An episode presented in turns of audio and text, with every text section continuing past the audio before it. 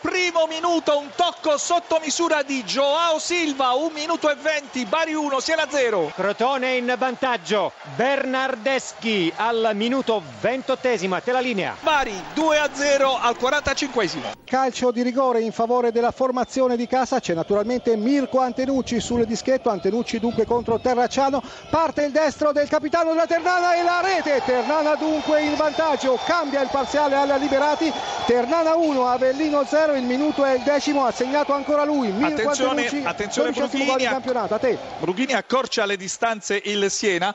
Un gran colpo di testa sul quale il portiere del Bari Guarna è andato a eh, smanacciare. La palla però ehm, con il corpo copriva la sfera.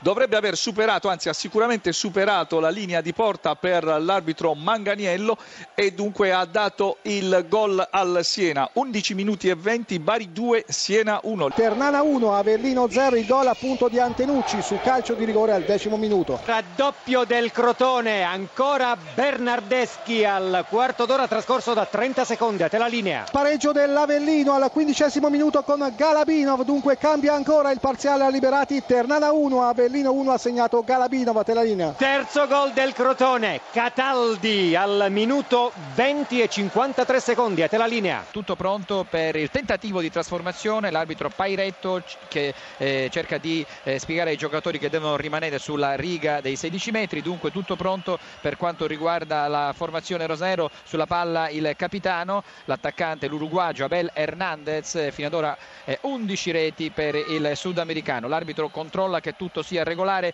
il fischio di eh, Pairetto di Nichelino, la rincorsa di Hernandez, il tiro e gol! Il vantaggio del Palermo firmato Hernandez quando al Renzo Barbera scocca il 38 e 30 di gioco. Palermo 1, Padova 0. Mazzarrani adesso è pronto, siamo nel eh, cu- eh, quarto dei 5 minuti eh, di eh, recupero. Il, è pronto Mazzarrani a battere questo calcio di rigore concesso per un fallo di eh, Piscitella. Mi è sembrato ai danni di eh, Molina in area e quindi l'arbitro ha indicato subito il calcio di rigore. Adesso è tutto pronto. Eh, Mazzarani 49 minuti e 10 parte il giocatore del Modena, il tiro alla palla in rete. Il gol del Modena al cinquantesimo, Cittadella 0, Modena 1.